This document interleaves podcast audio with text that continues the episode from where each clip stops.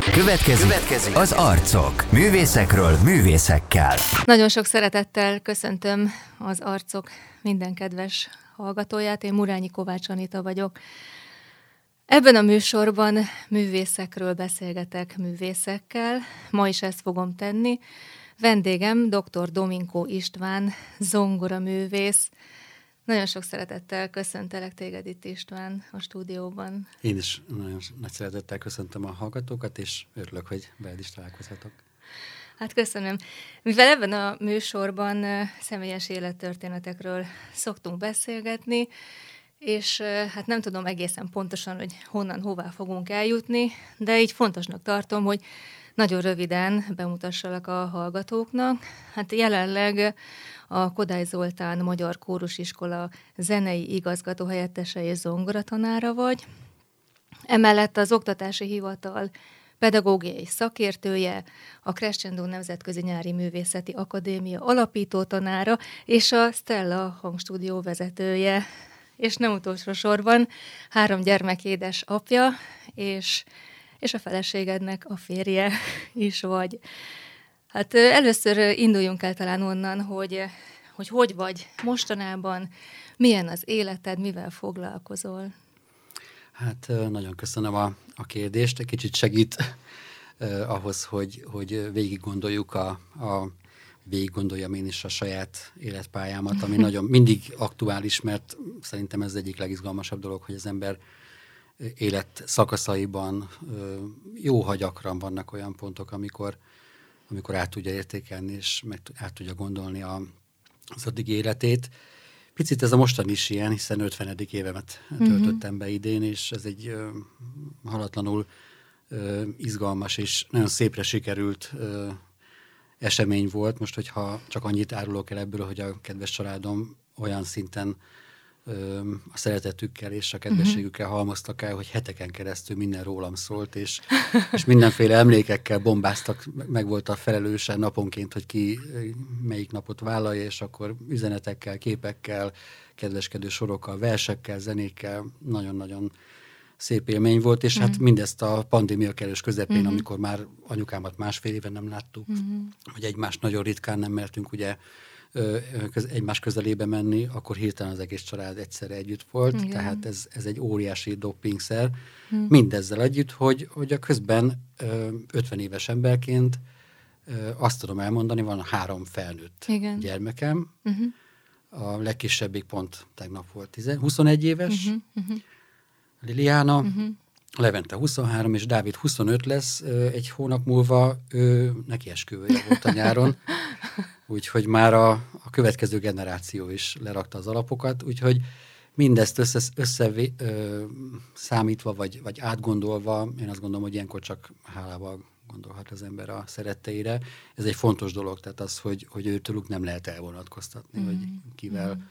Éljük az életünket, és hogy az milyen minőségű, tehát mindenképpen ez a, Igen. a korona dolgokon. Hát nagyon is örülök ennek, hogy ilyen gyorsan előkerült a családod ebben a beszélgetésben, és meg is ragadom az alkalmat, hogy, hogy azt mondjam neked, hogy Isten éltessen sokáig. Köszönöm szépen. és egyébként is az egész családodnak sok áldást kívánok. Neked nagyon nagy a tapasztalatod egy zenetanárként abban, hogy hogy a fiatalok és a, a mai kezdők hogy hogyan indulnak, ha, hogyan mennek végig azon az úton, és majd eljutnak esetleg ugye a legjobb, legjobb esetben zenei pályára. De veled ez hogyan történt? Te ho- hogyan kezdted, és hogy mikor indultál, és honnan? Hát az én élettörténetem biztos, hogy nem szokványos, inkább a kivételek közé tartozhat, hogyha most egy klasszikus zenei pályára készülő fiataléval összehasonlítom. Uh-huh eleve a háttér, ahonnan jövök, tulajdonképpen igazából szüleim a maguk helyzetében megpróbáltak mindent megtenni azért, hogy hármunkat felneveljenek. Én, uh-huh. vagyok, én vagyok a legidősebb, uh-huh. két testvérem van, még egy öcsém és egy húgom, de ők jóval fiatalabbak voltak, ilyen négy és fél év volt nagyjából mindig közöttünk, uh-huh. tehát én kicsit mindig ilyen, ilyen előbbre tartó voltam valamilyen szinten, sokat voltam egyedül, anyukámnak sokat kellett dolgoznia. Aha. Nem éltünk valami fényesen, tehát azért itt elég, elég nehéz körülmények között voltunk egy kis faluban, uh-huh. Zala megyében, Pacsának hívják egyébként a, a községet, és igazából hát ott minden volt, csak éppen zeneoktatás, nem? Tehát egy általános iskola, aztán uh-huh. hello, mai, mai nyelven szólva. Igen. De hát ilyen, ilyen a, a jóisten csodája, hogy, hogy nem tudhatni, hogy miből uh-huh. sarjad mag. Meg igen, hol. igen, igen. Mert ugye könnyen azt merjük mondani, hogy hó, hát csak a jó föld, meg csak a, a fekete föld, meg a jó gazdag, trágyázott föld lehet alkalmas arra, hogy sokszoros termést hozzon, uh-huh de az élet erre néha rácáfol azáltal, hogy felébreszt emberekben bizonyos igényeket, vagy bizonyos koncentrációt, bizonyos figyelmet. Uh-huh. És ez nekem is később nagyon tanulságos volt, hogy ha akkor abban a faluban nem Sabján Edith tanít, aki egy fantasztikus énekzene tanár Aha. volt, de nem hangszeres tanár volt ő Igen. alapvetően, viszont ö, azon túl, hogy hívő ember, ö, megtalálta a hangot a szüleimmel. Aha. Hogy a könyves édesapámat és a varóni édesanyámat Igen. meggyőzze arról, hogy ebben a fiúban van valami. Uh-huh. Valami több, mint ami az átlagosnak nevezhető zenei téren. Ő uh-huh. tehetségesnek talált engem. Igazából nem tudom miért, valószínűleg a hangom uh-huh. tisztasága, éneklés tisztasága miatt, ugye kórus vezetett nekünk. Uh-huh. Egyébként a szüleim énekeltek, és abban tényleg jók voltak, de hát hangszerhez semmi közük uh-huh. nem volt. Az anyai nagyapám, de ezt én csak később tudtam meg, aki anyukám 18 éves korában meghalt már, ő volt egy autodidakta kántor, uh-huh. énekes, hegedűs, és nem tudom még mi micsoda. Aha. Állítólag ős tehetség volt, de ő egy parasztember uh-huh. volt, tehát ezt nem művelhette ezt az iparágat. Uh-huh. Viszont én sokszor hallottam később azt, hogyha nagyapád tudta volna, hogy hogy te az ő pályájára, az ő útjára Igen. lépsz, akkor biztos, hogy bearanyozta volna a zongorádat. Ami egyébként nem létezett, mert nem volt zongoránk sem. Uh-huh.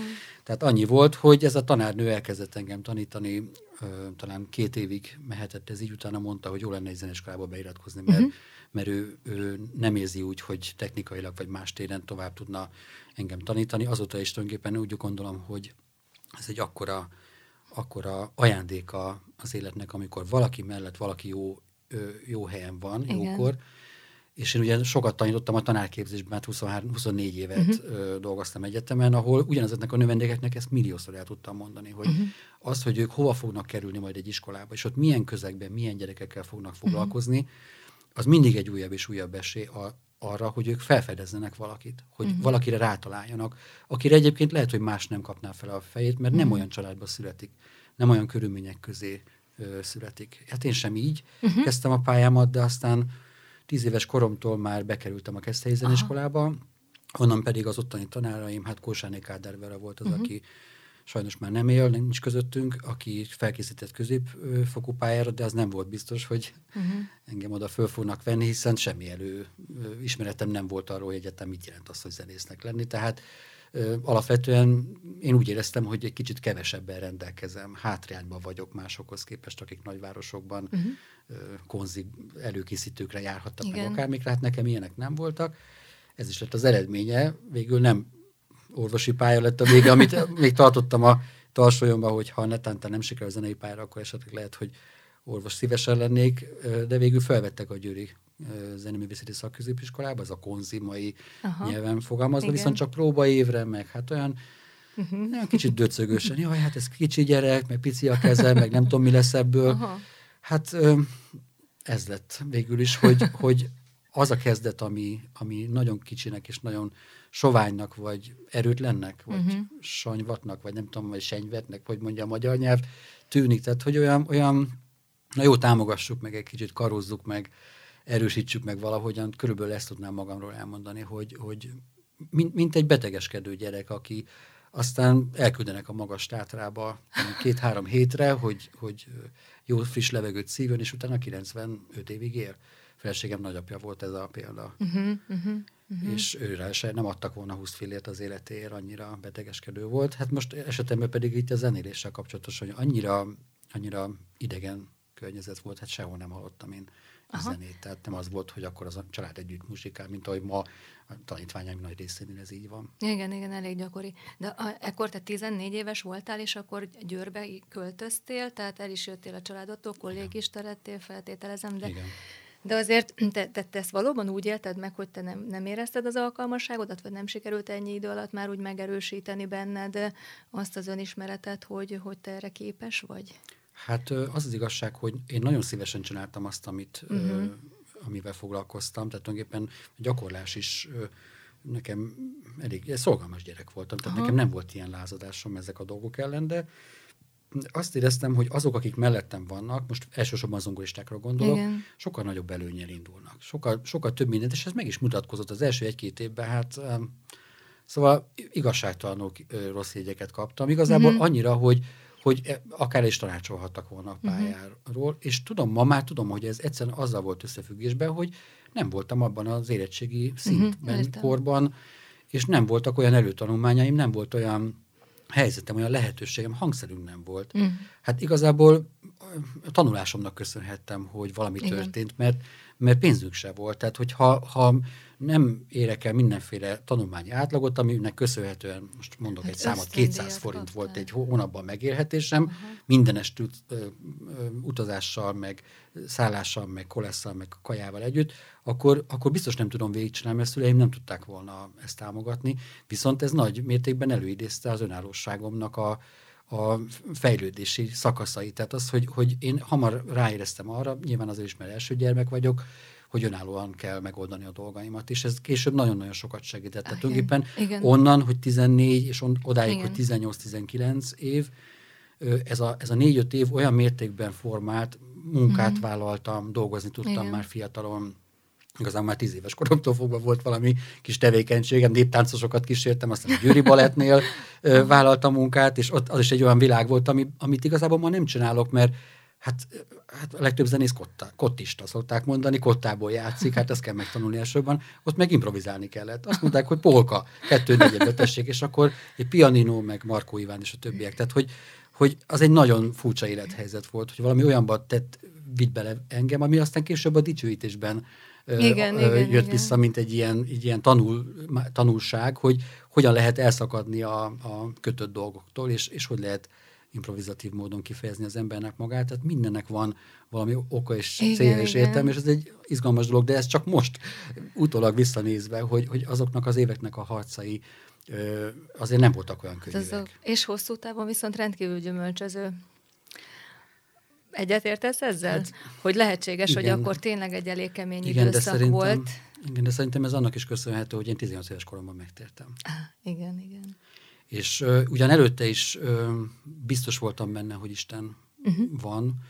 Uh, katolikus család voltunk, de hát igazából rajtam kívül nem nagyon járt templomba senki, tehát uh-huh. tényleg komolyan vettem, hogy, uh-huh. Hogy Isten, Isten valamilyen módon figyel engem, és, és, és tudja, hogy vagyok, és én imádkoztam szolgalmasan, és piszokul féltem tőle. Uh-huh. Uh-huh. Tehát ez valószínű, hogy egy ilyen apakép uh, kapcsolatos uh-huh. torzó lehet, ami, amiből egyszerűen meg kellett meg kellett változnom. Uh-huh. És ez köszönhető volt annak, hogy az egyik évfolyamtársam, unokatestvére, egy, egyébként éppen baptista evangelizáción vett részt, és onnan hazahozott örömével, szeretetével, azzal a friss evangelista ö, ö, lendületével csak továbbadta, semmi más. Én nem is ismerem őt, azt sem tudom kicsoda, csak uh-huh. a, mhm. bejáng, a, ezen a évfolyamtársamon keresztül hozzám is eljutott az üzenet, és semmit nem csináltunk, nem tudtunk csinálni semmit, hiszen is ismertünk nem volt. Uh-huh. Csak egyszer hazamentem a kollégiumi szobámba, és ott, ott elkezdtem imádkozni, hogy Istenem, ha te ilyen vagy, ahogy most ezt elmesélték, hogy, hogy, hogy elég, ha megnyitom a szívemet, és beengedlek, és te elkezdesz munkálkodni, és te kapcsolatba akarsz lenni velem, akkor, akkor én, én kérlek, hogy így, ilyenné tegyél, tegyél engem, aki bár nem tudom, hogy hogy kell imádkozni, nem tudom, hogy hogy kell ezt tenni, hogy kell-e valaki ahhoz, hogy ezen átsegítsen, de nekem szükségem van rád. Uh-huh. És ez a, ez a döbbentes az egészben, hogy, hogy Istent így nem ismerve, tehát tényleg ismertem a papok tanításából, meg mindenféle történetekből, de hogy, hogy személyes, az én ö, eset, esetlegességeimen megkönnyörülő, és én hozzám közeljövő Isten Jézusban hogyan szabadít meg, és hogyan bocsát meg úgy, hogy nincs ott senki, csak ő. Uh-huh.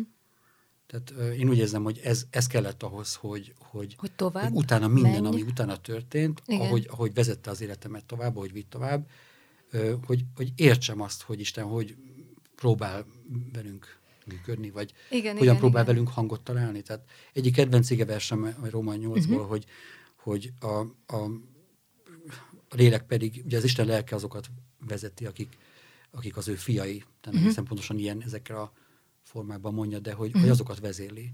Uh-huh. És hát a fiúságnak a, az egyik függőség az, hogy az Isten lelke vezessen, és uh-huh. hogy ez hogyan, hogyan működik. Nagyon sokan korosztályunkból annak idején ifjúsági csoportban ezen akadtak fönn leginkább. Vallásos családból, vagy hívő családból származók voltak többségük, de ezt nem értették, hogy Hát hogy, hogy lehet? Tehát az mind, ő minden nap akkor hallod a hangját, vagy, uh-huh. vagy megjelenik uh-huh. neked, vagy mi történik, vagy, uh-huh. vagy egyszerűen érzed, hogy úgy kisugázik a Bibliából egy igéves, vagy mi, miből gondolod? És, és amikor az ember azt mondja, hogy bármelyik, és bárhogy, Igen. és bármikor, Igen. akkor ezt ugye nehéz elhinni, kivéve akkor, hogyha az ember ebben, ebben valamilyen módon benne él. Tehát, hogyha érzi azt a biztonságot, hogy, hogy Isten a tenyerén hordozna. Most e- ez a, ez a legjobb kifejezés arra, amit az előbb mondtál, hogy annyi minden történt. Igen, hogy a tenyerén hordoz. Hát akkor történnek dolgok, legalábbis remélem. Tehát akkor jött el az ideje annak, hogy ő megmutassa magát a te életedben. Igen. Mert ahogyan a korábbi időkről beszéltél, ö, Isten abban is benne volt, mert ahogyan magadról meséltél ott az alázat, a tisztesség, a becsület, a szorgalom, az úgy kicsengett a szavaidból, tehát hogy én úgy, úgy gondolom, hogy mindenképpen szükséged volt kitartásra, szorgalomra. Ahogyan mondtad, hogy, hogy mondjuk neked gyakorolni nem volt nehéz megtanulnod, azért te tudod tanárként, hogy az egy nagyon komoly program megtanítani egy gyereket a gyakorlás szeretetére vagy örömére, és hogy biztos erről is sokat tudnál beszélni. De végül is 19 éves volt, 18 éves voltál, amikor megtértél, Igen. És akkor az már ugye ott a pályaválasztásod akkor már eldőlt, hogy a- Elkezdődött. Aha, igen, mert egy évvel többet töltöttem a konziba, ott Ja, többek igen, között igen. amiatt is, mert nekem mm, négy év alatt öt tanárom volt, a főtártanár, az, az borzasztó. Tehát sok, igen. Egy év volt, amikor hárman is különböző Aha. okok miatt váltották egymást, és hát tulajdonképpen így nem nagyon volt ö, reális esély annak, hogy bejussak komolyabb intézménybe, viszont ö, valahogy nyitotta a pályámat ez az egész ö, Mhm. nyitás, ami bennem is volt olyan szinten, hogy, hogy akkor szinte hirtelen ilyen, ilyen exponenciálisan kezdett fölfele menni a, a, a munkámnak az értéke és Mhm, hatékonysága, hatása. Tehát most így kifejezetten arra gondolok, hogy elindítottak versenyeken, és akkor ott is voltak sikerélményeim. Annak ellenére, hogy én egyáltalán nem vagyok egy ilyen jó versenyző. Tehát én, én izgulok, talán túlzottan is ezeken az eseményeken, még koncerteken is, persze ez mondjuk természetes Persze. talán, de, de valójában az oda más kell. Tehát oda egy ilyen perfekt kész ember kell, aki, akiben nincsenek meg azok a, azok a fajta esetlegességek, amik szerintem egy természetes embernek a, a része, hogy hol ilyen napon van, hol olyan, azoknak az összegzéséből kialakulnak bizonyos eredmények, eszenciák, és az nem, nem lehet gépi, nem lehet ugyanolyan módon ismétlődő. Egyébként szerintem egy jó koncert is csak is így működik, Igen, hogy igen. nem lehet ugyanolyan. Ha Nem. kétszer ugyanolyan előadást hallunk, akkor már az, az szinte zavarja az embert valamilyen módon, vagy ugyanazt a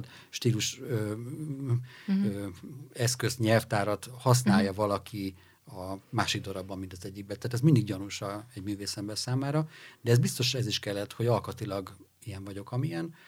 Nyilván az úr ezt tudta, és ez, az, ez a plusz egy év, ez uh-huh. segített ahhoz, hogy kicsit kitisztuljon a fejem, akkor már nem kell, ugye leérettségiztem a, Igen, igen. a főtárgyakból, már csak a, a zenei tárgyak maradtak, év. a szakmai év, és akkor fel tudtam készülni, és tulajdonképpen utána így, jutottam Budapestre, nagyon jó tanárok kezébe. Először nem vettek fel a zenakadémiára, illetve nagyon furcsa volt, mert úgy tűnt, hogy maximális pontszámmal túljutok az első fordulón, aztán másodikon mégse, tehát volt valami, de a akkori tanárom Hambalko Edith, aki, aki szerintem, tehát minden téren, én akkor kezdtem el zenészként gondolkodni, amikor az ő kezei alatt ö, ö, munkálkodtam, hiszen türelemmel és szeretettel és végtelen kitartással mindent bevárt, hogy én megértsem, leessen a tantusz, meghalljam, és nem ez a push-push-push, ugye a mai nyelven, hogy nyomjuk a fiatalokat, mert jaj, lekésik valamiről, Igen. vagy lemarad valamiről, hanem egyszerűen türelmesen kivárta, hogy én eljutok oda, hogy, hogy végre hallom, hogy miről beszél.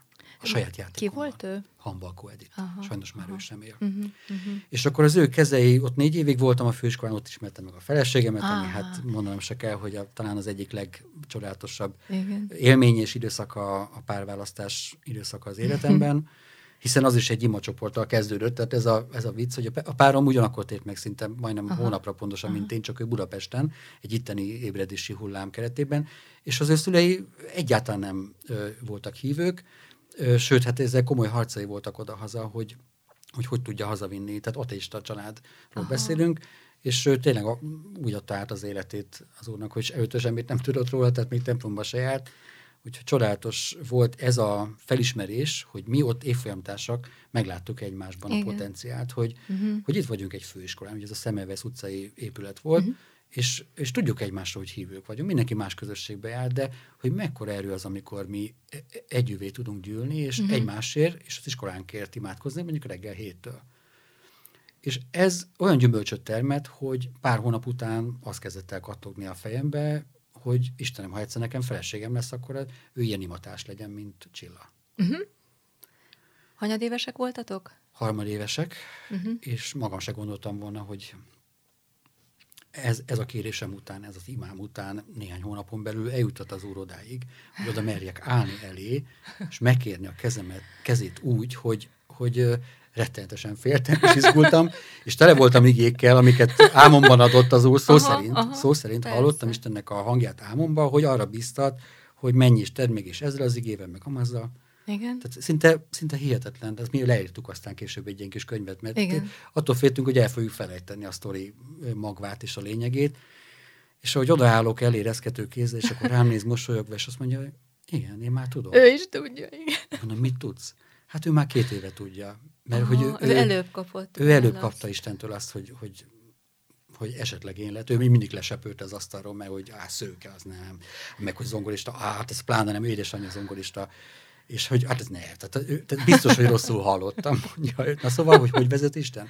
Nagyon érdekes, és hogyha magunk történetét ö, boncolgatom, akkor ettől nem tudok elvonatkoztatni, uh-huh. hogy, hogy Isten ezer szálon álmunkban is ad. Amikor, tudod, amikor, amikor igen mondott, és én is azt mondtam, hogy figyelj, akkor most még ezt nem mondjuk el senkinek, együtt imádkozzunk további napokban, az lehet véletlen, hogy, hogy egyik reggel arra ébredünk mind a ketten, hogy ugyanazt a gyűrűt látjuk a kezünkön. Igen mind a kett, ilyen 12 kereszt volt a, a gyűrűbe, álmunkban. Ez aha, volt az álmunk, aha. hogy gyűrűt húzunk. mind a kettőt mind a ketten, leírta. amikor elmondtuk utána egymásnak, Igen. hogy ez, ez szinte hihetetlen ugyanaz. Akkor tudod mit, vegyük a lábunkat, vagy a város, vagy hogy mondják, nem tudom, tehát Igen. induljunk el magyarul, és keressük meg ezt a gyűrűt. Aha. És egész nap nem találtuk meg, tehát nem találtunk semmi olyan boltot, ahol uh-huh. ilyesmihez hasonló lett volna, ráadásul pénzünk se lett volna, uh-huh. egyikre se, és ahogy ő hozzájuk visszaértünk a Bartóbéra úton laknak, az utolsó óra ékszer üzletnek ott volt a, a kirakatában. Uh-huh. És arra volt egyedül pénzünk. Tehát ez nem véletlen. Mint ahogy sok minden más sem véletlen, ahogy a lelkészeinkhez elmentünk, és akkor elkezdtünk úgy mondani, hát van, van valami, amit szeretnék mondani, és akkor az egyik őjük mondja, hogy igen, én, én látást láttam, uh-huh. amikor a hétvégén szolgáltál, uh-huh. be fogják kötni a fejedet, uh-huh. mondták Csillának. Ő nem mondta ezt el. Uh-huh. Tehát, hogy ilyen megerősítő dolgok, ilyen megerősítő Igen. bizonyságok, ami, ami nyilván azért kellett, mert hitből léptünk. Tehát Igen. a, a mi, mi választásunk is olyan volt, hogy nem, nem testi módon indult. Nem, nem az, hogy na, akkor járjunk valamennyit, vagy, vagy most akkor nem tudom, én próbáljuk ki egymást, vagy nem tudom, hanem egyszerűen odaálltunk arccal. Uh-huh a műsor címének megfelelően Isten elé, és azt mondtuk, hogy Uram, mi leginkább azt szeretnénk, amit te akarsz, de Igen. nem ellenkezünk. Igen. Mert hogy, hogy nagyon gyorsan, tehát olyan, olyan hihetetlen módon növelte Isten az egymás iránt érzett szeretetet, szerelmet, és Igen. azt kell mondjam, hogy hát most már gyakorlatilag ugye így 29 év történt mindez, uh-huh. hogy ez csak növekszik, tehát ez nem, ez nem, nehogy azt gondolják a hallgatók vagy a fiatalok, hogy akkor ez majd óriási nagy boom után Igen. visszaesés, hanem én valahogy pont azt érzem, hogy, hogy állandó növekedésben vagyunk. Lehet, hogy indanak crescendo. Egyébként ugye, hogy ez a zenében azt jelenti, hogy folyamatos Igen. erősödés, Igen. folyamatos Igen. növekedés. Igen. És nyilván ez csak úgy képzelhető el, hogy valami más módon is tört, minőségi változások történnek, egyre nagyobb figyelmesség, vagy, vagy egyre nagyobb hiányérzet például. Nekem az az egyik legnagyobb nehézségem, amikor egy napot nem vagyunk együtt, vagy két-három napot el kell menni valamire, és akkor egyszerűen tehát nincs ott, és akkor ő az életem része, ő a másik felem, és nincs ott, és akkor hogy mondjam el neki, és hogyan osszam meg vele. Tehát a, a legjobb barátom is, meg, meg a legjobb imatársam természetesen, és a legnagyobb küzdő társam, mint egyébként a gyerekeim is valamilyen módon, mert, mert ugye mi elég fiatalok uh-huh. voltunk, hát 21 egy és fél voltam én, ő is közel, amikor ö, ö, így mond fogadalmat tettünk egymásnak, és hát az úr előtt meg, meg, meg minden téren, hogy, hogy mi egy, együtt akarjuk az életünket leérni, és akkor utána három évig voltunk magunk, de aztán utána, hogy jöttek a gyerekek két évenként, Aha. tulajdonképpen fiatal szülők voltunk, 30 évesen három gyermekem volt, és ez fantasztikus. Igen. Tehát ha belegondolok, pláne ma látva a fiatalok élethelyzeteit, hogy, uh-huh. hogy sokszor munka vagy egzisztencia igen, vagy igen. más problémák miatt olyan nehezen, vagy később mernek igen, felelősséget igen. vállalni egymásért. Különösen a lányok vannak nehéz helyzetben, hiszen a fiúk nem azt mondom, hogy bénábbak, ezt nem merném mondani, csak talán tanástalanabbak, vagy, vagy, vagy jobban uh-huh. félnek, vagy lehet, hogy mindenki el akarja velük, velük hitetni, hogy hát ennek még nincs itt az ideje, Értem. amíg nincs ilyen munkád, meg olyan annyi millió a számládon, addig be se kezd. Hát ez nem így van. Tehát mi szinte, szinte a nulláról el tudtunk úgy indulni, hogy, hogy soha nem volt az, hogy volt, volt amikor szűkölködtünk, tehát volt, uh-huh. amikor egy héten egy kiló kenyérrel értünk, ez a bokros csomag időszakát, ma már ez történelem a fiataloknak, tényleg mindent elvettek, te még a családi támogatásokat uh-huh. is, de, de aztán az úr a báránykák mellé tényleg adta a joghurtot, meg adta a kenyérkét, meg a sokféle legelőt is, és ez, ez szó szerint tényleg ilyen szinte papírra véshető módon uh-huh. beigazolódott az életünkbe is, hogy ezek a hitharcai meglátszódnak, hogy uh-huh. Említetted, hogy már nagyon fiatalon, tehát majdnem, majdnem gyere, gyerekkorodban már önállóvá kellett, hogy válj. És szerintem ez nagyon tanulságos lehet a te történeted a mai fiatalok számára, hiszen mondhatni, hogy te, te önellátó voltál 14 éves korod óta? Hogy így konkrétan, konkrétan ez mit jelent? Hogy miből tudtad ö, fenntartani magadat később ö, a házasságodban Csillával együtt, majd jöttek a gyerekek, hogy ez konkrétan hogyan történt?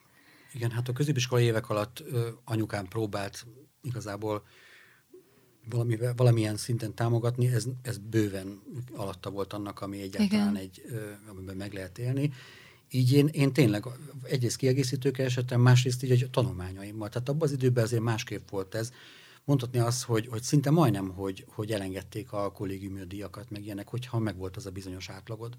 Mhm. Főiskolai uh-huh. évek alatt háromszor voltam köztársaság ösztöndíjas. Én nem tudom, hogy ez ma egyáltalán uh-huh. jellemző-e, hogy megpályázzák a fiatalok. Uh-huh. Abban az időben ez egy olyan, olyan pénz volt, most nem túlzok, én vettem anyukámnak mosógépet, amikor uh-huh. tönkrement. Uh-huh. Tehát az ösztöndíjamból, aztán meg később még nyilván elég korán elkezdtem tanítani már a főiskolai évek alatt, és aztán, amikor a tanulmányaim mentek tovább, tehát ugye a, a főiskolánál tartottunk, hogy ott Hambalko Edith tanított, és onnan vettek fel a Zeneakadémiára, ahol Zempéni Kornél tanár úr volt a tanárom, és az is csodálatos két év volt.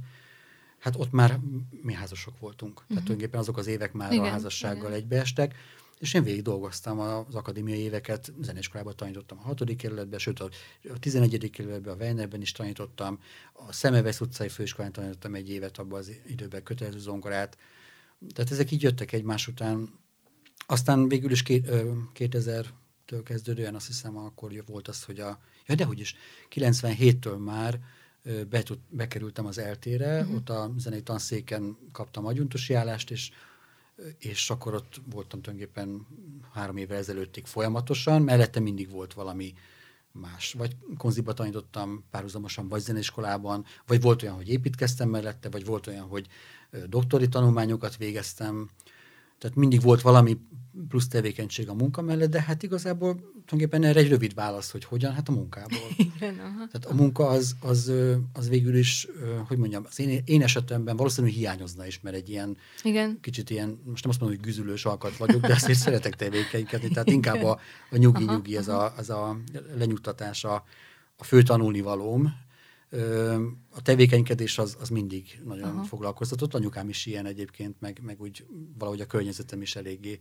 aktív volt mindig is, úgyhogy öm, igazából én, én nekem ez nem volt probléma az, hogy téglákat megfogni, és abból tényleg a nulláról fölépíteni egy házat. Úgy, a saját házatok? Igen, úgyhogy nem értettem hozzá, de hát ahhoz is ö, mi kellett? Hát kellett egy igeves, meg kellett az úr. Amikor, amikor ott voltunk, hogy na akkor család, meg egyáltalán hogyan, már ott van a három gyermek, és akkor hol fogunk mi lakni? Hát a kis lakás az egy szobás, az semmi. Uh-huh, uh-huh. És egyszerűen ö, találtunk egy telket, nagyon megtetszett, a másik feléből építőanyagot vettem, na jó, de most akkor hogyan tovább? Uh-huh, uh-huh. És akkor egyszerűen jött, a, jött ez a gondolat, és jött az ige, hogy, hogy hogyha Noénak a, a, a, a bárkát felépíteni nem volt gond, mert Isten ott volt mellett, és megmutatta, Igen. és megtanította konkrétan arra, hogy mit hogyan rakjon föl, akkor nekem is meg fogja tanítani. És ez egész odáig ment, hogy, hogy tényleg a cserepezéstől kezdve a vakolásig, a, a csempézésig, amit soha értem, azt sem tudtam, hogy, hogy mi az, hogy ragasztó. Uh-huh. Bár apukám kőműves volt, de én nem voltam vele ö, semmilyen terepen. Tehát én nem tudtam azt, hogy egy kis mész egy kis cement, most hogy vannak Aha. az arányok, stb. Tehát egyszer meg kell tanulni. Vettem Aha. egy villanyszerelési könyvet, hát maketteken kipróbáltam, hogy van a keresztkapcsolás, ugye az azt jelenti, hogy három különböző helyről tudod kapcsolni a lépcsőháznak a lámpáit. Hát az egyik legbonyolultabb kötési módszer.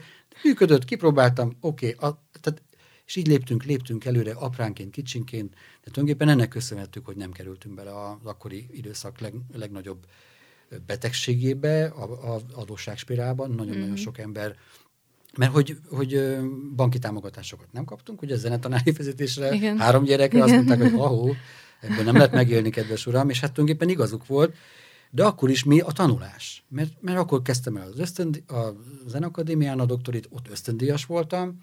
Az ösztöndíj az, az egy olyan összeg volt, ami, ami egy fizetéssel fölért. Uh-huh. Mellette hakniztam, mindig cementes kézzel, meg ilyen jó kiszáradt, messzes kézzel mentem este haknizni, énekesekkel, meg kivel, hogyan 60-70 előadást lenyomtunk egy évbe. Úgyhogy hát ez nagyon, nagyon szép és nagyon izgalmas időszak volt, és minden, tehát tulajdonképpen megtanultam a művészetemet belevinni a, a, az épp, mert az is művészet. Tehát az, amikor megtervezel egy fürdőszobát, Igen. hogy hogyan fussanak a saroktól Igen. a diagonál csíkok a másik irányba, és a fürdőszkádnak a felrakott falán hogyan fussanak tovább ugyanazok a, a szálak, hát, és ez papíron, majd utána szépen egyen-egyenként kivágod, és minden darabot visszaszedsz azért, hogy szép és sima legyen, mert ugye az ember nem biztos a technikában, hogy, hogy vajon jól csinálom-e. Hát hála Istennek 20 éve működik ez a ház, és uh-huh. nagyon boldogok vagyunk benne de, de semmi más nem lett volna azután, ha ez nincs. Hiszen itt nőttek fel a gyerekek, itt tudtunk egy olyan életet kialakítani magunknak, ahol tényleg a Covid időszak alatt is uh-huh. heten bezárva Igen. Ö, vígan el tudtunk lenni, uh-huh. úgyhogy itt tudtam kialakítani ezt a kis stúdiót, ami nem is akármilyen ö, professzionális minőségű ez felvételeket, ez a Stella hangstúdió, igen. Uh-huh. Zongorával, hangszerekkel, marimbával, ki tudja mivel, szóval tényleg egy akkora, akkora csoda, hogy tulajdonképpen igen. az otthon, az képes arra, hogy, hogy az ember egyrészt jól érezze magát, tehát nyilván attól otthon, uh-huh. másrészt, hogy ott lehetőségeket teremtsen meg, és ne csak arra használja, amire mások, hogy akkor hazamegyek aludni, és annyi. Uh-huh. Hanem, hanem egy életközösségnek a helyszíne, és, és imádságnak a helyszíne, vagy, vagy ö, most mondok egy példát, hogy volt egyszer egy ilyen felkérés a Zenakadémiáról jött, hogy kínai gyerekeket kellene tanítani, és nem volt olyan tanár a Zenakadémián, aki kisebbekkel uh-huh, foglalkozott uh-huh. volna, és tudták, hogy én tartottam már idegen nyelvű kurzusokat kínaiaknak, és egyszerűen megtaláltak ezzel, két piszok tehetséges gyermek jött ide, nem tudtam róluk semmit, ők a nem is tudom melyik ötcsillagos szállodában laktak Budapesten szüleikkel, mert azért elég jó módúak voltak, és hozzám jöttek ki a, a házhoz uh-huh. zongoraórákra, szó szerint egyszerűen vették ezeket az órákat, és amikor bejön az apuka, nyilván angolul beszélgettünk, tudott, és, és rögtön rámutatott az egyik ígére hogy, hogy, hogy ez, ez milyen fontos, ez a, az ember életében az igevers a falon. Igen. Hogy azzal is üzenünk, és azzal is hirdetjük Isten országát, és, és soha nem derült volna ki, hogy ő Kínában ö, tudjuk, hogy milyen módon igen, ott igen, a keresztények, tehát tulajdonképpen tényleg szinte zókban és titokban tartják, de megmerte valami, és kiverte mondani, mi, nem tudom én, valami hospice kórház részleget tartanak föl, uh-huh. tehát kőkemény üzletemberek, uh-huh hogy, hogy, hogy megvallja az Isten hitét a mi házunkban. A ti házatokban. Igen, igen. Csodálatos volt.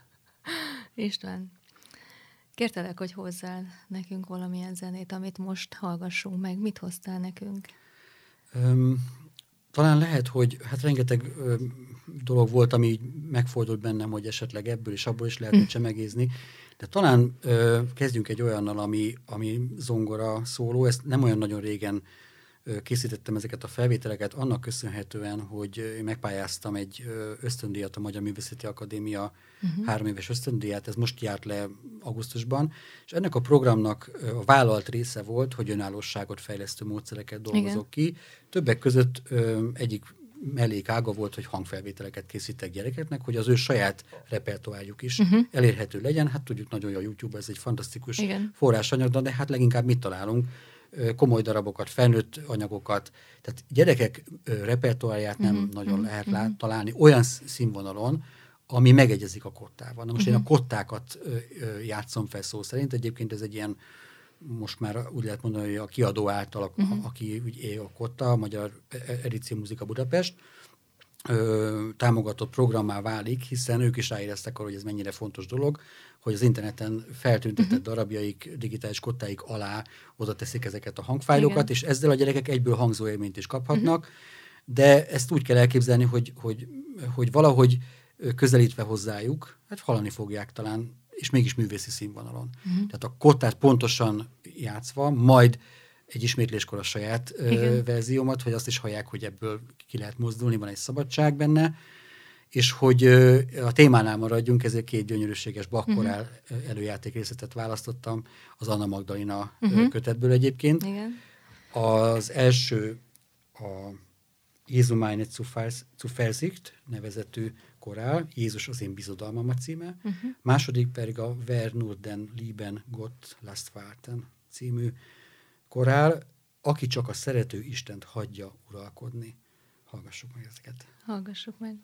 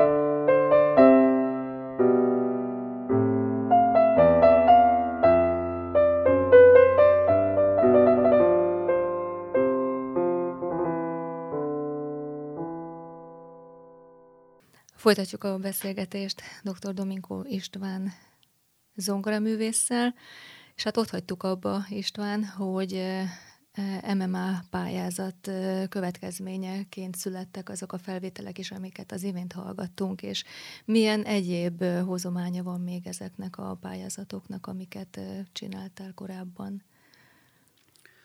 Hát ez egy nagyon érdekes dolog. Sokszor adtam be pályázatot, de vajon miért? Ezt mindig föl is tettem magamnak a kérdést, uh-huh. sőt a felségem mai napig megkérdezi, hogy látszik, hogy nem félsz a bőrödbe, és mindig valami izgat.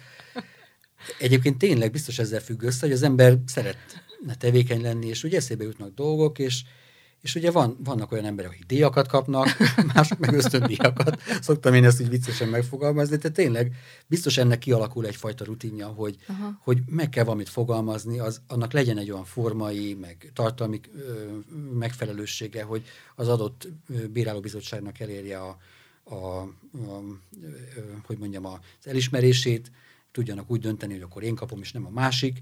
Hát ilyen volt szerintem a, a, a doktori ösztöndíjam is, mert uh-huh. az se volt természetes, hogy, uh-huh. hogy én az elsők között hangszeresként, mert ugye korábban az zenetudományból Igen. léteztek PhD, de hát DLA, dok, mi, mi az, hogy zongora doktor? Értem. Sokan megkérdezték, hogy mi hallgatni fogod a szívverését a hangszereknek, vagy mi lesz, vagy te fogod gyógyítgatni, vagy tehát, hogy, hogy nyilván ez a hangszeres tevékenységem, ez az előadó művészeti tevékenységhez kötődik, de bizony nem csak koncertezni kellett azért cserébe, hanem diszertációt írni, ami mm. ugyan nem volt olyan ö, elvárással a előadó művészek felé mennyiségben, mint mondjuk a phd felé, viszont az enyém az olyan szép 300 oldalasra kerekedett. Oh.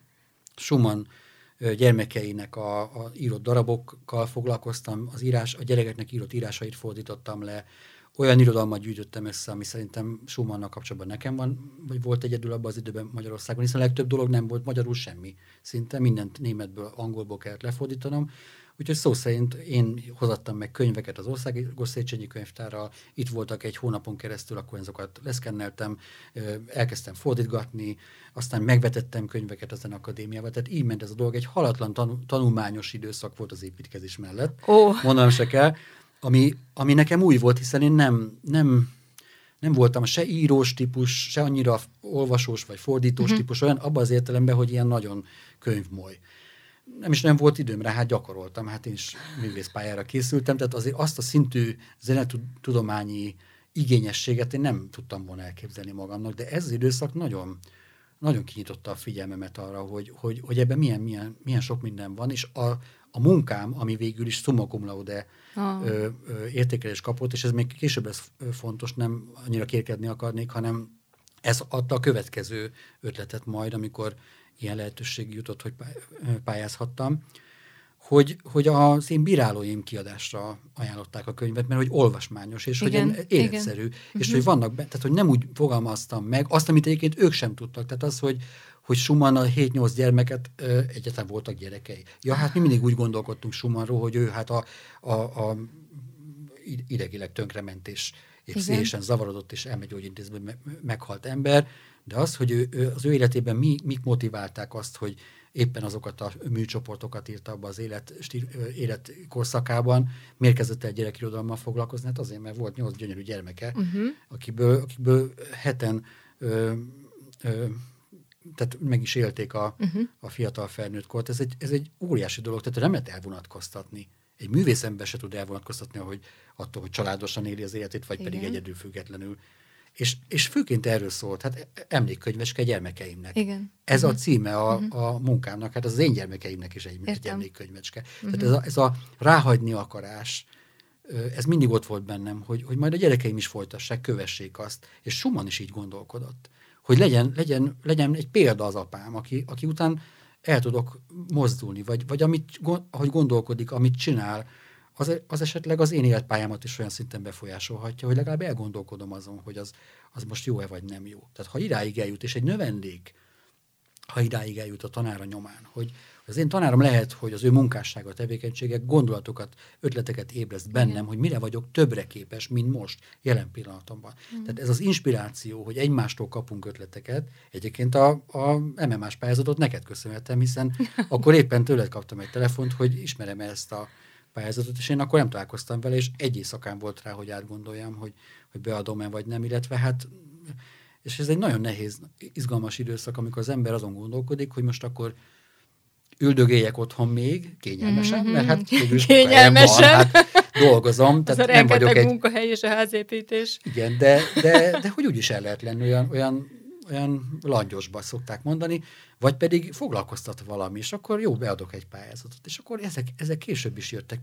Tehát ez ugye 2000 volt, aztán doktoráltam 2008-ban, majd 2015-ben, vagy 14-ben volt azt hiszem egy olyan pályázat a Zenakadémián, ami summa cum laude doktorándusoknak volt meghirdetve. Uh-huh. Mint Posztdoktoroknak. És kiderült, te. hogy 25-en vagyunk az országban, tehát nem volt olyan nagyon nagy pályázó réteg, és hát ott is valahogy az volt, hogy én bennem nem tudom miért, Schumann kapcsán egy német téma volt előttem, És miért Schumann? nem tudom. Ő Tehát hogyan én nagyon jött? szeretem a zenét. Hát uh-huh. egyrészt ugye köszönhetem Ránki Dezsőnek, uh-huh. mondhatom az nevét, Ő hiszen én, tanított téged. Ö, nem, hanem, hanem ö, én tanítottam az els, e- e- első gyermekét, és nagyon jó kapcsolat volt közöttük, Aha. van mai napig is egyébként, és, és valahogy az ő játéka nekem minden tekintetben, főleg Schumann és Haydn és sok minden másban etalon. Tehát én, én, én nagyon-nagyon szeretem, ahogy ő zongorázik, vagy hát akár tulajdonképpen a Edith a felségét is mondhatom, Mhm. uh-huh. hogy ők játszanak, az, egy, az, az nem, nem zongorázás, hanem, hanem az minden. Tehát ott megjelenik minden, a, a becsukom a szem, és akkor zenekart hallok meg, meg Igen. minden csodákat hallok.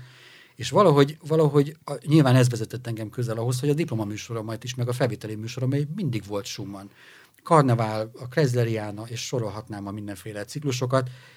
Zongora négyeseket, zongorötösöket végigjátszottuk a romantikusoktól, tehát tulajdonképpen egy komoly repertoárt tudhattam maga mögött, de egyszerűen azért, mert, mert érdekelt ez a titokzatos zene, ami nem, értem. nem a sokak zenéje. Egyébként ezt Schumannról sokan mondják, hogy ő nem a népszerűségi lista első helyén szokott lenni, viszont engem valószínű ez, ez izgatott, ez a fajta titokzatosság, és az a fajta ö, különleges eszencia, ami az ő zené, zenéjének a, a jellegzetességeiből uh-huh. kihallható, szinte illatszerűen Értem. megérezhető.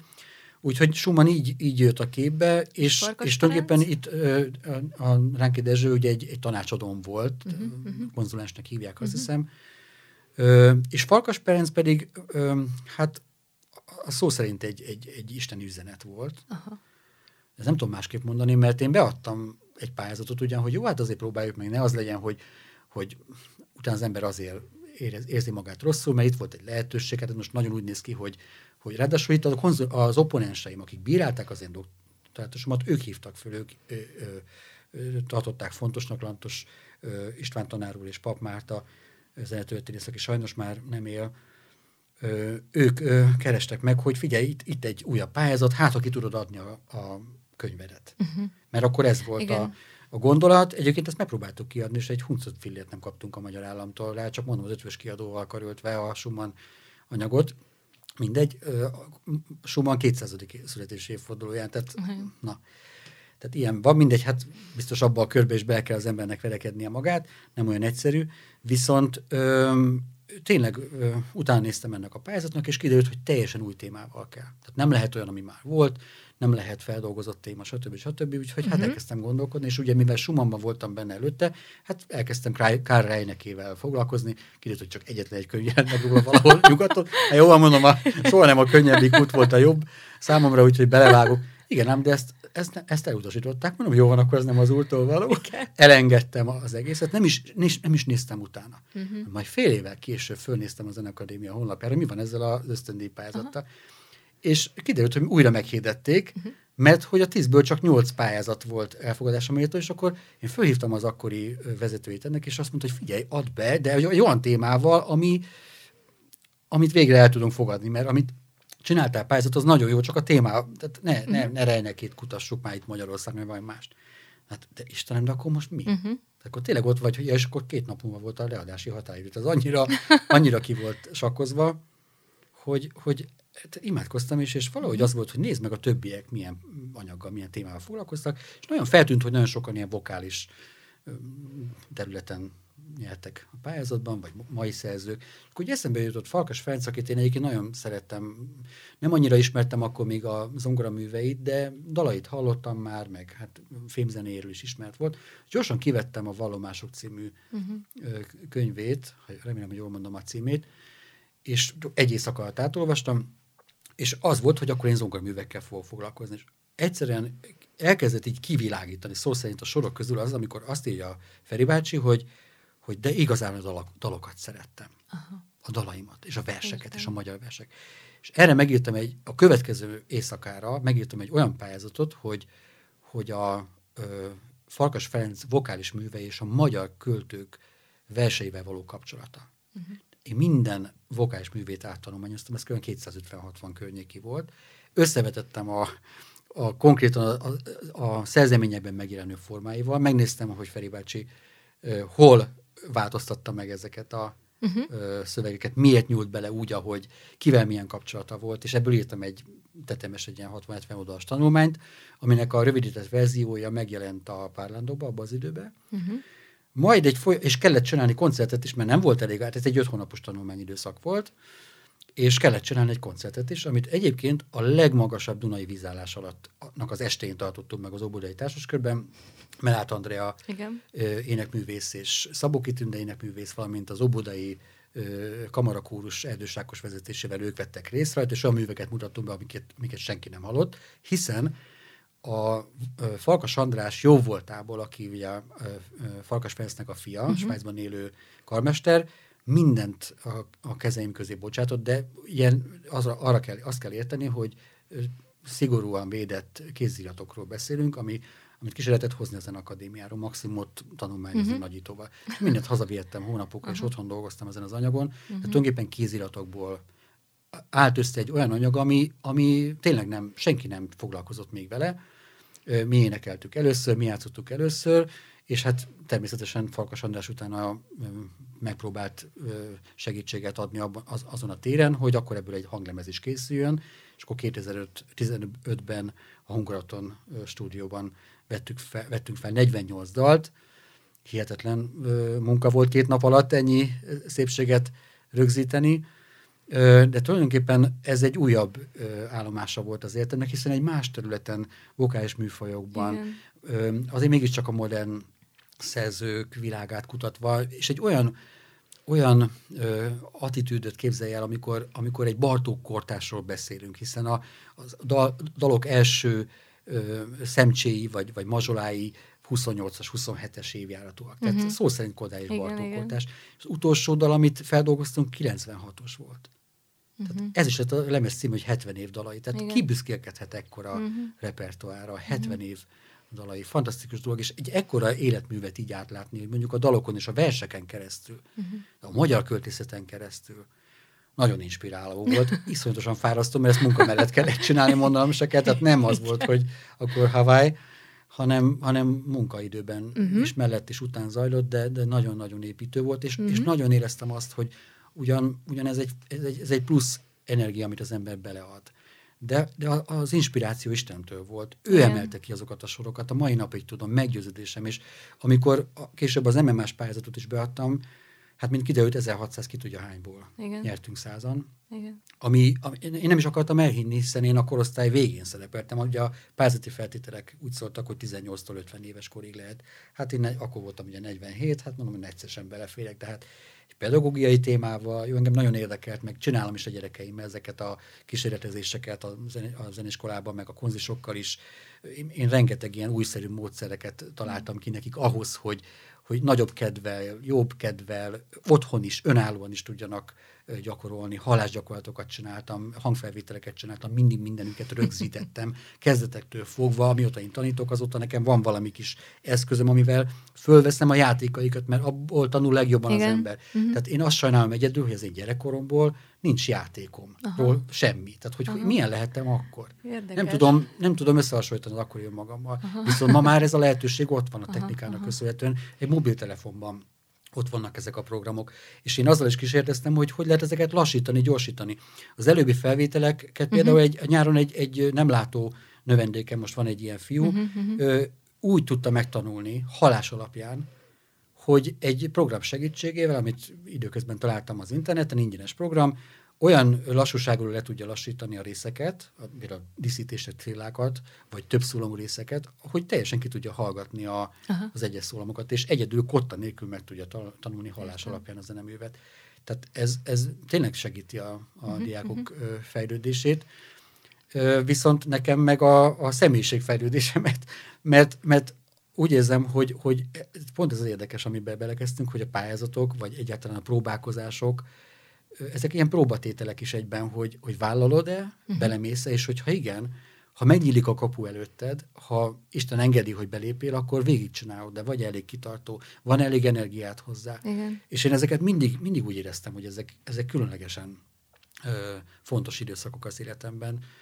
És ugye az idei év most pont olyan, hogy bezárodott egy ilyen három éves pályázat, uh-huh. ami egyébként óriási dolog volt, mert hát hatalmas művészekkel lehettem. Ugye a száz művész az, az mindenféle művészeti területről uh-huh, van. Uh-huh, Tehát uh-huh. itt csak 12-3-an voltunk zenészek. Uh-huh és, és tényleg díjas énekművészek, meg, meg hogy hívják, zeneszerzők és mindenféle előadó koncertezők uh-huh. között én is ott lehettem. Talán kicsit idősebbként, mint a nagy átlag, de, de óriási élmény volt, mert, mert mi közben együtt is munkálkodtunk, együtt is működtünk, és ez úgy néz ki, hogy nem fog abban maradni a jövőben sem, hiszen ez egy ilyen alma mater szintén uh-huh. megmarad az együttműködés a ösztöndíjasok között. Na most nagyon-nagyon sok mindent hallottunk a, a művészi életedről, a pályádról, tényleg a turnék, koncertek, hogy szólista, kamara, zenész, tanár, tehát annyi mindennel foglalkozol a zeneművészet területén, minden, és házat is építesz, és minden mellett. És karbantartom. és karbantartom. Sajnos az muszáj. Na most milyen a családi életed? Hogy hogyan tudtad mindezt bele, még belevinni, beleépíteni? Hogyan osztottátok meg így a feladatokat Csillával, a feleségeddel együtt, hogy milyen a családi életed, hogy mint édesapa, mint férj, hogy hogyan eh, vagy jelen a családod életében? Hát Csillával könnyű. Aha. Tehát inkább ezzel kezdeném, mert hogy, hogy ugye az a kezdeti ígérete Istennek, hogy ő ilyen és olyan, az egyrészt bevált. Innen is üzenem, és köszönöm az úrnak, hogy, hogy, hogy tényleg, tényleg csodálatos ember és csodálatos feleség, mm-hmm. és egyre szebb. Igen. ö, ö, az, amellett ö, valahogy, valahogy úgy alakult az életünk, hogy ez nyilván a szükségek miatt is, mm. hogy jobban egymásra voltunk utalva. De ennek van megint csak egy jó oldal, tehát nem azt kell látni benne, hogy ja Istenem, nem, tud kijönni a gyerekre vigyázni valaki, hát akkor most én hogy oldom meg, uh-huh. hanem eleve úgy rendeztük be az életünket, hogy ahogy cseperedtek a gyerekek, és páromnak, Csilónak vissza kellett már menni dolgozni, tulajdonképpen hat év után, vagy hét évig lehetett gyesen, ugye három picit képzeljünk el, két évenként Igen. jönnek egymás után. Úgyhogy én, én attól az időtől kezdve úgy ö, osztottam el az óráimat, szerencsére az egyetem ezt meg tudtam csinálni, hogy azokban a napszakokban és időszakokban tanítsak, amikor ő neki nem kellett. És ő csak félállást vállalt, és ennek következtében voltak anyanapok és voltak apanapok, amit persze, amikor a gyerekek az óvodában meséltek, akkor hirtelen megijedtek az óvónők, hogy jaj, csak nem elváltak.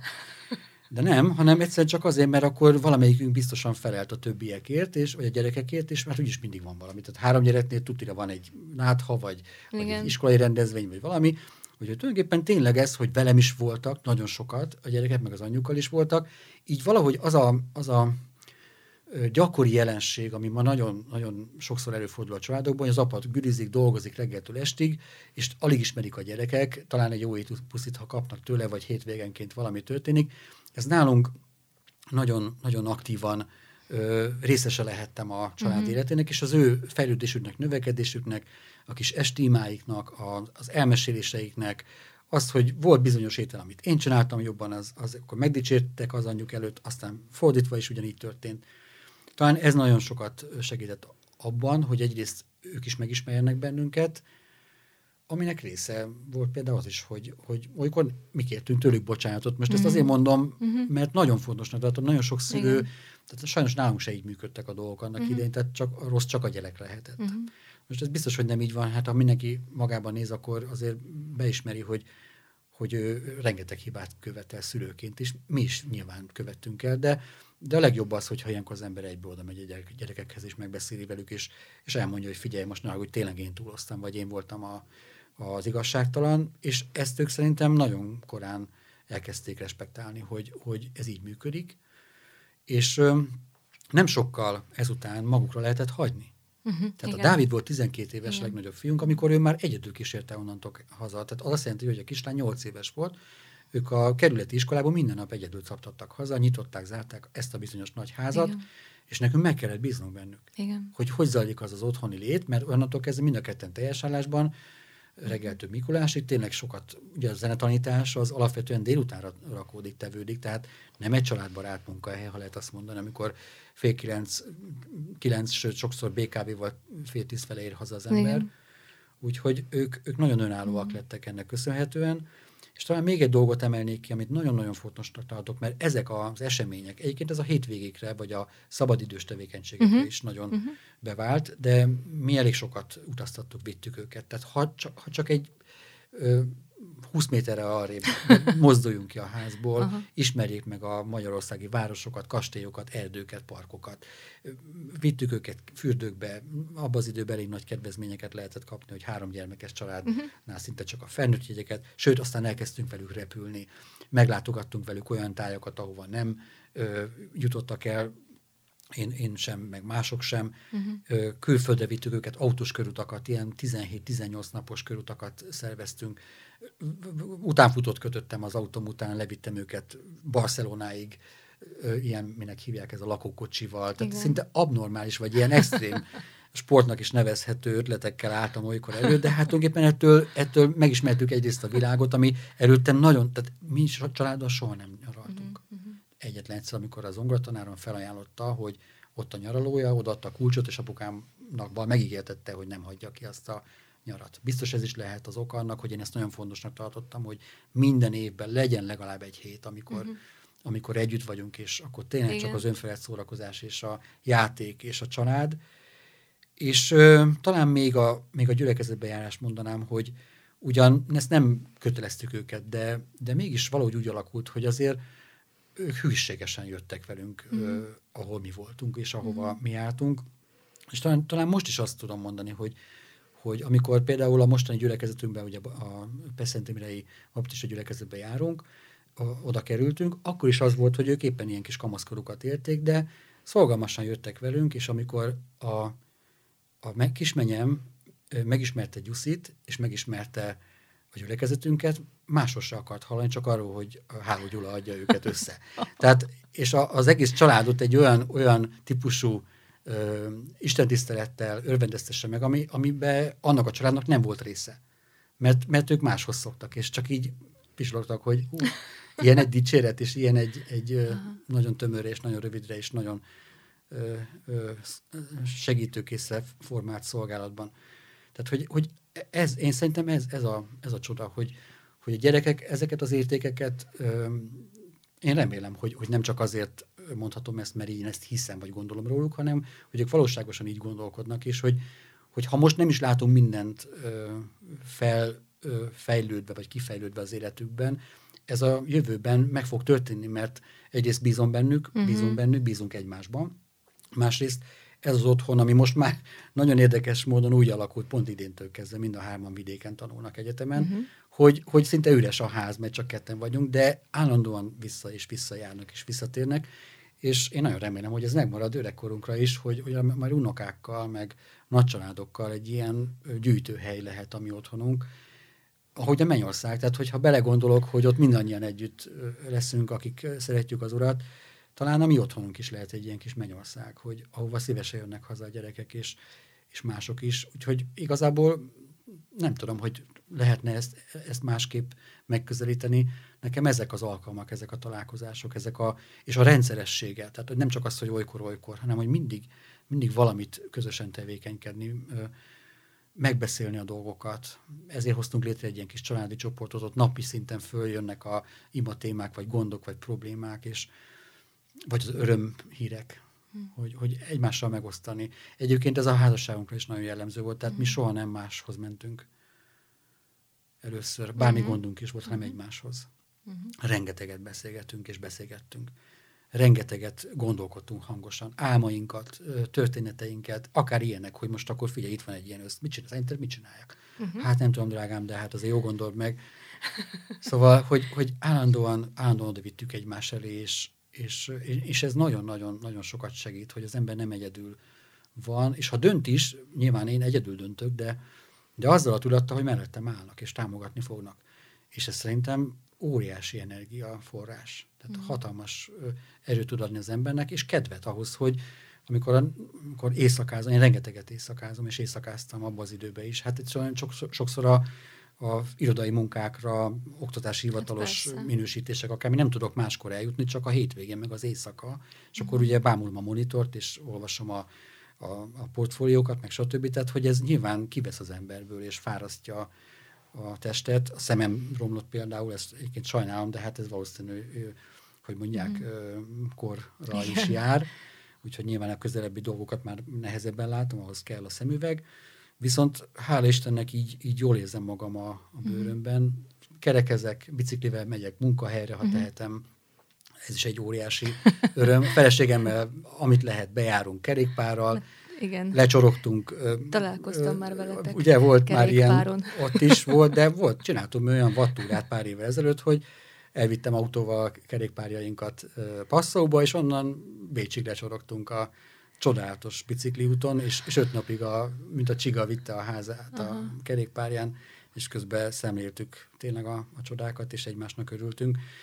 Szóval ezek is, és ez most jött ránk ez a hobbi, vagy nem tudom, minek lehet nevezni, már szinte majdnem, hogy, hogy az ember ilyenkor inkább lenyugszik, és úgy, úgy megpihen, közben pedig úgy érezzük, hogy ez tesz bennünket aktívvá. Persze. Hogy óriási dolog. Hát ez is, igen, és ez, ez is egy, az együtt töltött minőségi aha, idő. Aha. Tehát talán, talán ezt még oda tenném a asztalra. Szuper, hogy most már ez a kezdtelés téma is így megvan, és nagyon-nagyon sok mindenre, sok kérdésemre kaptam választ. Hát István, én nagyon köszönöm, hogy, hogy eljöttél, és ennyi mindent megosztottál velünk. Zárásként még eh, milyen zenéket fogunk meghallgatni? Hát szóba került itt az imént, hogy rögzítésre került egy csomó dal Farkas Ferenctől. Direkt olyanokat választottam, amelyek magyar nyelven vannak, és a kedves hallgatók is összekapcsolhatják a zeneszerző zsenialitását, hogy hogyan volt képes a, a vers tartalmát zeneien mm. megfogalmazni és megjeleníteni. Négy rövid dalt fogunk hallani. Az első a Gyöngy, József Attila versére, a második a Láng című Tóth Árpád versére. Ezeket a dalokat uh, Merát Andrea fog énekelni. Uh-huh. A utána következő Schumann módjára nem véletlen a, az egybeesés. A vers szerzője Dalos László, és az utolsó pedig Szívedet az Isten adta számadó Ernő versére született. Utóbbi két ö, éneket Szabó Tünde fogja énekelni, és a zongoránál engem fog a közönség. Nagyon köszönöm én is a beszélgetést, nagy élmény volt. Köszönöm szépen, és sok áldást kívánok az életetekre. És nagyon köszönöm a hallgatóiknak is, hogy itt voltak velünk. Dr. Dominkó István zongoraművésszel beszélgettem. Murányi Kovács Anita vagyok, és Boros Viktor vezető technikus szerkesztő kollégám nevében is üdvözlöm Önöket. Viszont hallásra!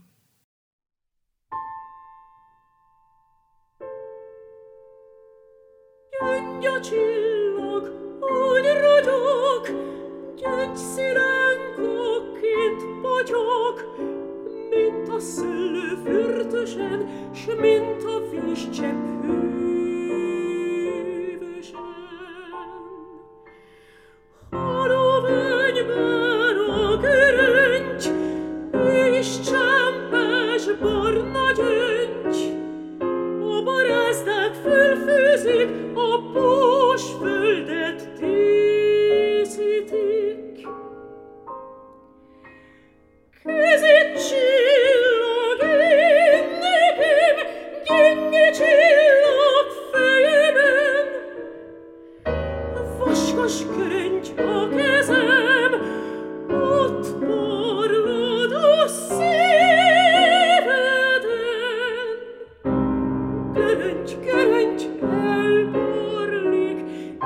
别去。